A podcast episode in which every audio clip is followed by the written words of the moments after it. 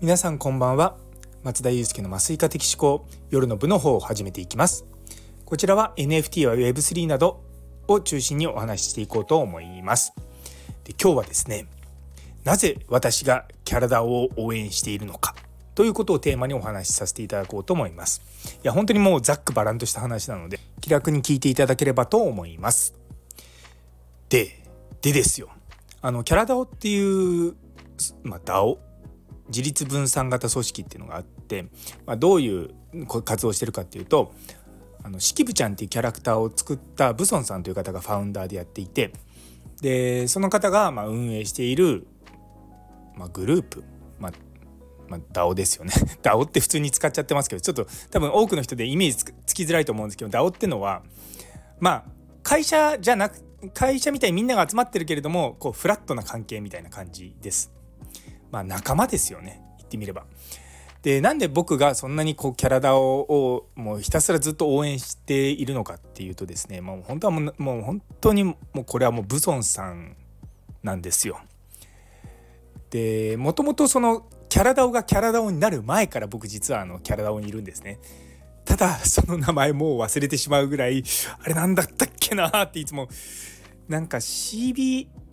ななんかうーんなん式部ダオ違うかな。なブソンあブソンチャンネル。ブソンダオ。なんかそんな感じで確かブソンダオだった気がするな。今思うと。ちょっとこうわかんないんですけど。でその当時多分いたのって僕とあのキャラダーのファウンダーあの第2プロジェクトのファウンダーの中さんとで2人でこうブソンさんが頑張ってるのをこうわちゃわちゃと応援してでそこからタカミンが来たりとかあのマールさん入ってきたりとか、まあ、そんな感じでだったんですね。でいや本当にちょうど1年ちょっと前ですよね。僕入ったの7月26日なのででその時はそう CBAs っていうそのブソンさんのあのキャラクターがあってで僕その中であの今この普段使ってるこのアイコンのユニコーンちゃんが気に入ってもうそれからもうずっとこれ使ってるんですよね。もうかなりこうインパクトが強くてで僕以外多分このユニコーンのアイコン使ってる人あんまり見ないんですよね。でもうそうなんですよ。でなんで僕がこんなにその、まあ、キャラダオを応援していて、まあ、なぜキャラダオなのかっていうともう本当にもうさっきも言いましたけどもブソンさんの人柄と熱意といやこの人応援したいなっていうもう本当に純粋なその気持ちだけです。なんていうかねこう多分この Web3 とかの界隈だと例えば池早さんがやってる忍者ダオとかあとリブライカキャット LLAC とかあとパンダオっていうねまあそういったものがある中でもなんかブソンさんって本当にこうひたむきに努力してで失敗しながら進んでいくってこう泥臭さが見え隠れしてるんですよね。でもちろん他の人たちもその泥臭いことはしてるんですけれども何ていうかこうブソンさんの泥臭さっていうのはこう僕としてはこういう泥臭さをやりながらうまくいくのを僕は応援し続けたいなって思うんですよね。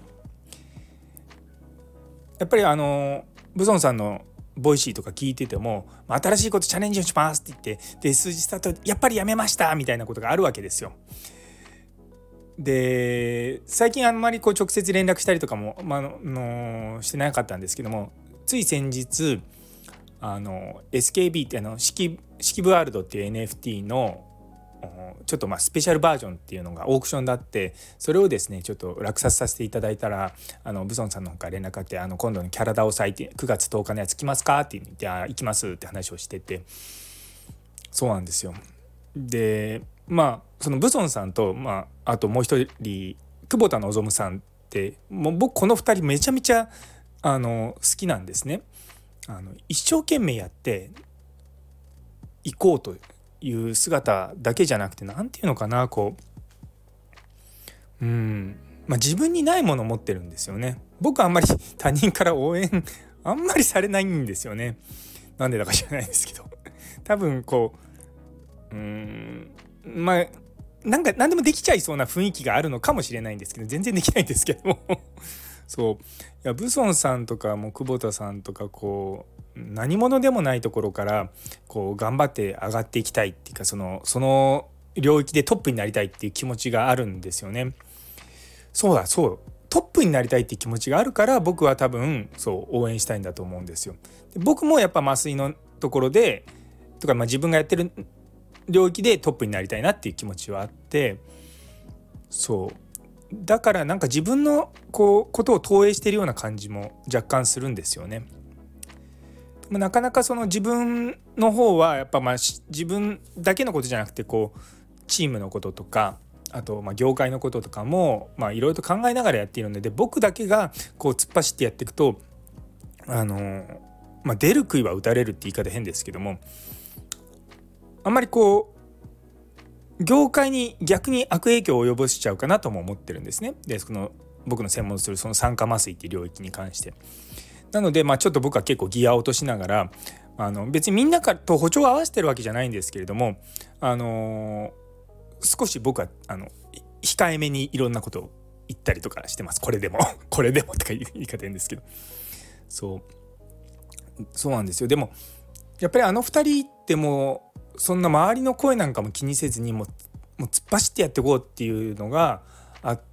てなんか僕やっぱりそういうふうに多分心の奥底ではやりたいんだと思うんですよね。でもそれがちょっとできないこう状況になってだからこそああいった2人の動きっていうのを見てると本当にいいなと思うんですよね。そうでそのブソンさんと久保田さんがそのキャラダオ祭っていうのを9月10日にやるそのイベントであの対談されるんですよね。実はこの2人めめめちゃめちゃ仲良くて2人でなんかやぶさめとかも言ってるんですよね。そうそうなんですよ。いやだからなやっぱその2人の活動が合わさったところはもう僕は応援しないわけにはいかないっていうところですよね。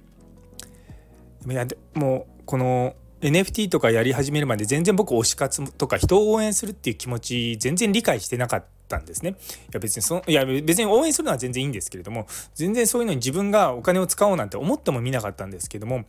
ぱりそういった人たちと触れてる中でこう応援するってななんて気持ちいいんだって思うんですよね。